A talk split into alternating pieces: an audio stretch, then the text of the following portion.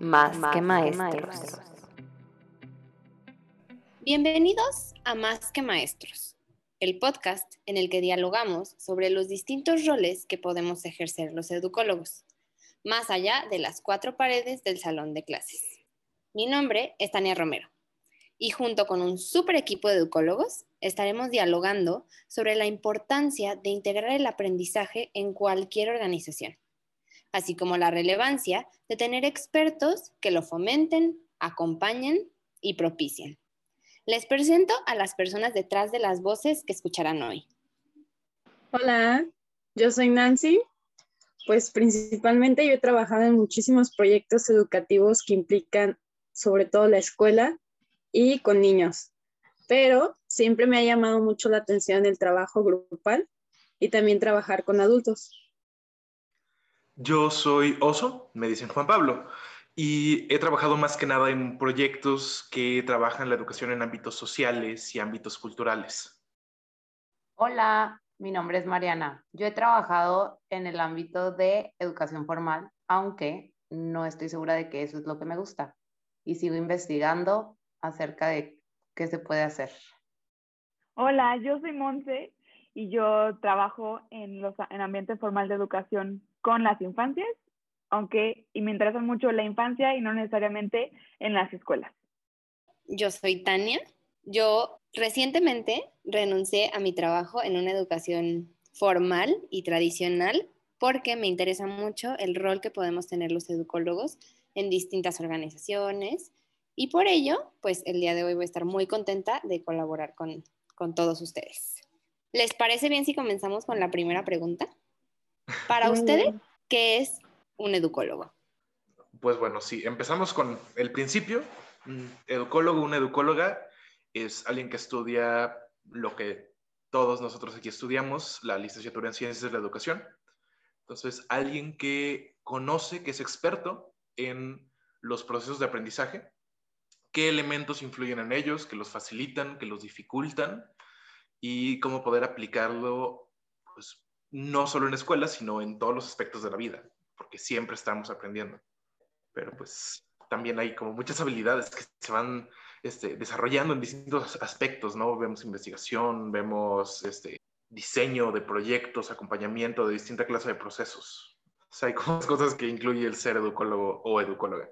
Claro, de hecho, como les mencionaba antes de, de comenzar a grabar el podcast, que se me hacía súper interesante como, por ejemplo, yo entré a la carrera pensando que, que quería ser maestra, ¿no? Y estaba como súper cerrada esta opción de ser maestra y no me habría más posibilidades y así, pero pues ya estando aquí, estudiando educación y así, me di cuenta que pues tenemos muchísimo de dónde sacar, investigar y muchísimo campo de acción. Las educólogas y los educólogos somos, servimos para todo, ¿no? Porque en todos lados hay educación en todos lados, existen los procesos de aprendizaje y pues está padrísimo eso.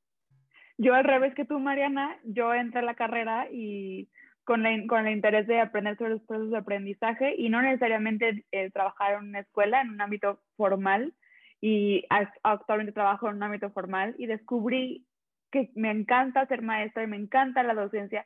Sí tengo esa parte de mí que todavía le interesa muchísimo lo no escolar, pero creo que tiene muchísimo peso y veo un gran campo de oportunidad, pero también desde la docencia y desde estando en un ambiente formal y conociendo cómo funcionan em, estos espacios de tantos, tantos años, descubres también muchísimas cosas que pueden ser súper aplicadas fuera de las escuelas. Pero ha sido gracias a mi trabajo como maestra y frente a un grupo, frente a niños y niñas, que he descubierto toda esta toda esta gran cama de, otras cosas que puede haber. La verdad es que eso que dicen Mariana y Monse, creo que al final refleja lo que realmente es ser un educólogo, ¿no?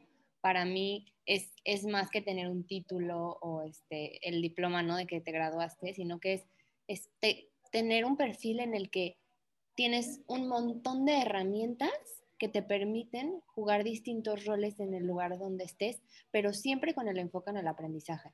Entonces, aunque a Mariana le interese el espacio no formal y a Monse le interese la docencia, creo que lo importante es que nosotros podemos proporcionar herramientas muy útiles para aprender a gestionarlo mejor, sea donde sea. Sí, también estoy muy, muy de acuerdo con todo esto que están diciendo. O sea, creo que un educólogo es siempre, voy a decirlo, ¿no? Como esta parte chismosa de siempre estar en todos los procesos tal cual de aprendizaje. Siempre estamos ahí, ¿no? Investigando. Si vemos aprendizaje, uy, lo, lo, ahí estamos nosotros presentes. Entonces, podemos estar en todos lados, como ya lo comentaban. Eh, pues al inicio, ¿no? Es una pregunta muy, muy fuerte porque, pues, también como, como ustedes, al inicio era de educación, luego, luego mi primer pensamiento era, pues, escuela. También me interesa mucho el ámbito de los niños. Entonces, yo creo que de ahí se puede sacar muchísimo potencial, pero una vez ya estando dentro de, la, carrera, dentro de todos los estudios, dentro de todo lo que implica tal cual la educación, te das cuenta que no necesariamente tiene que ser solo en una etapa de, tu vida o solamente tiene que ser en, en, una etapa como lo formal o, no, o lo no formal, o sea, puedes entrar donde quieras y, y, me siento así tal cual, como una persona chismosa que le encanta estar siempre en todo momento. Claro, y eso es lo padre, ¿no? O sea, seguir investigando pues campos de acción, ¿no? O sea, digo, no hay algo definido de eh, las educolas pueden trabajar aquí, sino que seguir abriendo posibilidades para los demás. Eso se me hace a mí pues padrísimo. Bueno, pues muy interesante nuestra conversación sobre qué es ser un educólogo. Vamos a ir a un corte, los invitamos a seguir escuchando porque vamos a dialogar sobre el aprendizaje en las organizaciones y qué es la gestión de este. Esto, es, Más que, maestros. Queremos aprovechar la pausa para contarte cinco beneficios de los educólogos o gestores del aprendizaje en la organización. Número 1.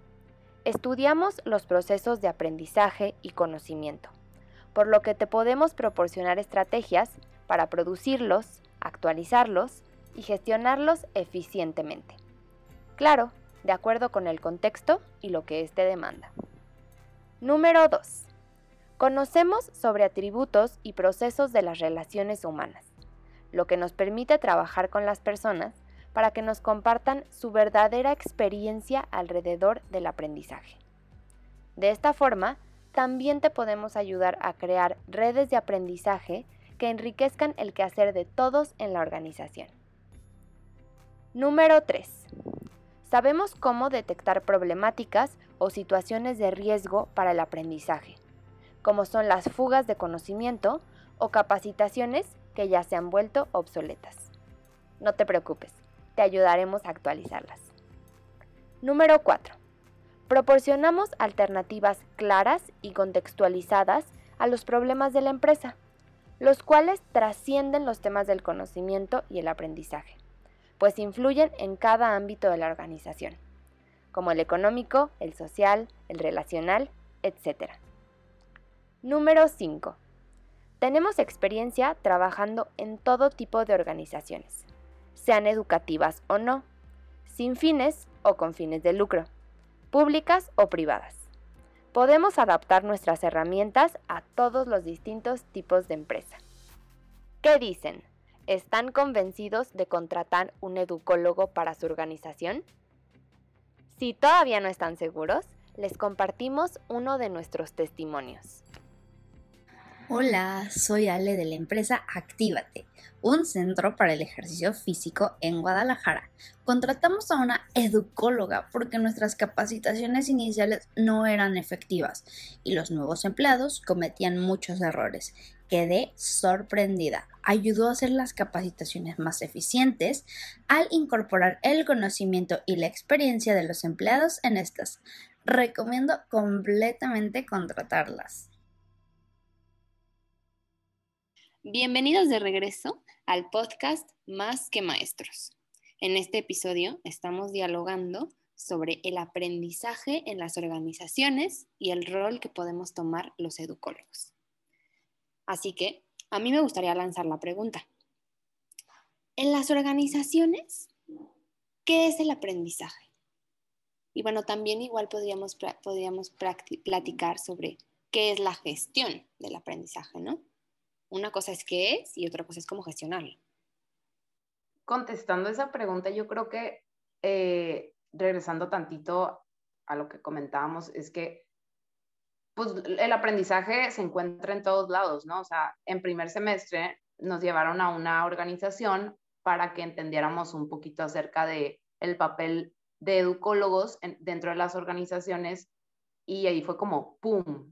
¿No? O sea, me cayó un 20 porque dije, claro, aquí también, digo, puede sonar como muy tonto, pero, pero sí fue como, claro, aquí también se dan los procesos de aprendizajes porque pues está la capacitación eh, pues de los, de los trabajadores, eh, uno aprende de las personas con las que trabaja, entonces es bien padre como ir gestionando todo esto e ir tratando de que esto siga, ¿no? O sea, que el aprendizaje fluya y claro que el aprendizaje sea en todos lados y tenemos que estar siempre abiertos todos a esto. O sea, el aprendizaje no nada más se da dentro de los salones de clase, dentro de las escuelas, sino que el aprendizaje se da en todos lados. Y eso es algo de la carrera que pues nos han enseñado y nos han marcado así como que mucho. Sí, ¿no? Y súper importante que, pues uno pensaría en organizaciones, ¿dónde está el aprendizaje? Pues en estos procesos de capacitación, ¿no? Del nuevo personal o lo que sea, pero en realidad es algo que se está haciendo constantemente aprendemos a hacer el trabajo, aprendemos a usar distintas herramientas, aprendemos incluso en cómo nos relacionamos con nuestros compañeros y compañeras de trabajo, con los líderes, jefes y todo. Todo eso es algo que se va aprendiendo durante la práctica, con esta idea como de comunidades de práctica, ¿no? En lo que vas haciendo, vas aprendiendo, vas generando comunidad, lazos y estructuras de confianza, de poder, de muchísimas cosas. Y eso solo hablando de, pues, lo que aprenden las personas, las mismas organizaciones también son entes que aprenden a través de la práctica y a través de procesos y a través de las herramientas que se están utilizando.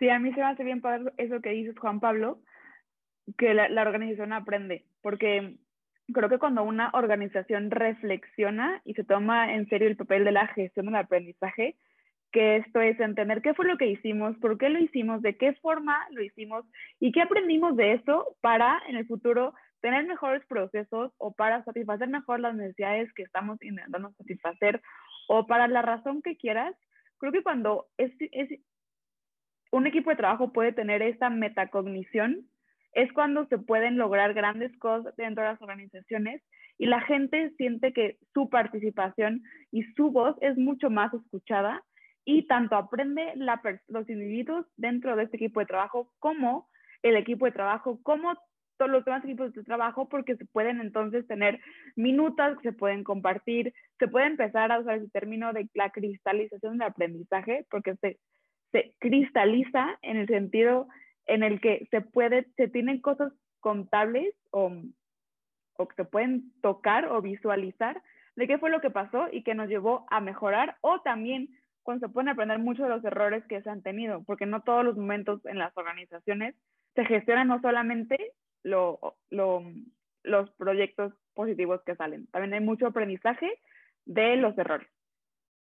Sí, creo que también otro punto a tocar sería como esta parte de no todos, bueno, no una persona va a ser un todólogo, ¿no? De este, obviamente es imposible, ¿no? Que una persona sepa de todo, que una persona sepa de todas las áreas, una persona y así, ¿no? Siendo un experto. Entonces, por eso es importante siempre el trabajo en grupo, siempre estar como compartiendo, como ustedes lo mencionan, ¿no? De este estar todos en comunicación, estar todos siempre trabajando para seguir generando como todos esos aprendizajes. O sea, realmente también a veces cuando trabajas en equipo, pues empiezas a, a tener inclusive tú más aprendizajes de ti mismo tanto de tu misma área como inclusive de otras áreas, ¿no? Empiezas a conocer un poco más de las otras áreas, cómo esas otras áreas también pueden implementar o abonar un poquito también como a lo tuyo. Entonces, este, como esa parte de, tener siempre en conciencia que, que no todos vamos a saber de todo y por eso es importante como esta parte multiorganizacional que podemos como generar.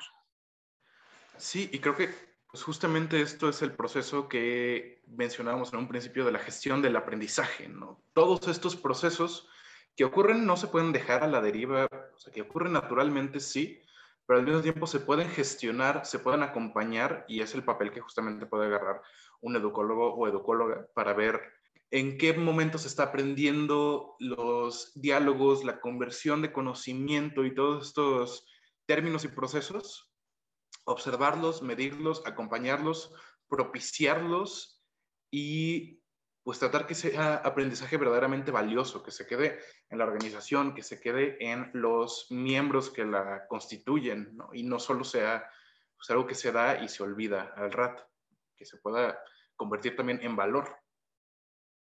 Bueno, entonces estaría padre si, si, si para cerrar este, este podcast em, diéramos algunos consejos, ¿no? Acerca de, pues nosotras desde nuestros lentes de, educólogas y educólogos, pues ustedes qué les dijeran a, las personas que están ahí eh, queriendo aprender más acerca de ser un educólogo dentro de una organización.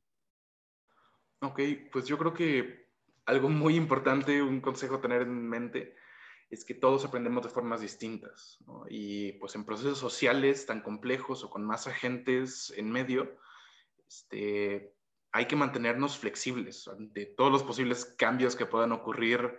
El plan que se tenga va a tener que cambiar, pero al mismo tiempo es importante esto de tener un plan, tener una idea de qué es lo que se quiere lograr y algunos puntos claves para alcanzarlo. Justo tener ese plan para poder irlo cambiando e ir ajustando el ritmo, el rumbo, según aparezcan imprevistos, porque los imprevistos van a ocurrir y hay que mantener esa habilidad de flexionarnos. Claro, como educóloga y educólogo uno siempre tiene que estar abierto a todo, ¿no? Creo que mi consejo sería, eh, pues, poner muchísima atención a lo que sucede dentro de estos procesos, ¿no? O sea, de la gestión de aprendizaje. Y, y hago referencia a esto porque tenemos que ver muy bien qué está pasando para seguir propiciando estos espacios y esto, y, pues el aprendizaje en general, que es tan importante eh, dentro de las organizaciones. Creo que sí, ese sería mi consejo. Mi consejo sería siempre, en, en la medida de lo posible, priorizar la reflexión después de un trabajo, después de algún momento, después de la acción, para así empezar a poder trabajar más en equipo y tener, la, tener siempre la reflexión de lo, de lo ocurrido como un momento importante de aprendizaje. Bueno, a mí me pareció muy interesante todo lo que mencionan y pues el consejo que yo les doy es siempre estar observando todos los detalles de tu alrededor, estar atento, escuchar todo lo que se comenta, porque a veces, muchas veces en las pláticas, como a veces informales o inclusive formales, suelen salir las, las problemáticas o inclusive las soluciones de esas problemáticas, ¿no? Entonces, estar siempre atento de todos los detalles, o sea, cualquier detalle que, que, escuches o que observes, darle como esa importancia. Y también por último, estar con la disposición y flexibilidad. Cuando entras, siempre tienes como esta disposición de trabajar, también estás en, disposición de, estar cambiando todas las cosas que, se pueden hacer. Desde, te ayuda muchísimo a que el proceso fluya y no como llegar a trabarte en cierto punto. Creo que no podría estar más de acuerdo con todos ustedes, creo que los consejos este, son muy valiosos y bueno, lo, único que me queda por decir es que para, mí la habilidad más importante de un educólogo o de un gestor del aprendizaje es, es escuchar, ¿no? O sea, de repente los educólogos tenemos mucho que decir, este, porque queremos compartir sobre todo esto que sabemos y queremos hacer con el aprendizaje, pero creo que primero hay que escuchar lo que las personas necesitan, desean, sueñan y buscan construir, especialmente en términos de aprendizaje, ¿no? Y cómo esto puede generar soluciones a los problemas con los que nos encontramos en la organización. Entonces, creo que eso, eso es lo que yo he aprendido, especialmente cuando intentamos construir con personas eh, que son expertas en un tema y nosotros no somos expertos en ese tema pero tenemos que acompañarlos. Entonces, pues nos toca escucharles.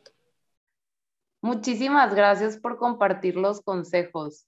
Me parecieron padrísimos y, muy útiles, ¿no? Porque pues fueron muy puntuales. Eh, pues muchísimas gracias por acompañarnos y escucharnos el día de hoy y esperemos que nos sigan escuchando y acompañando en otros podcasts. Y Esto es Más que Maestros. Nos vemos.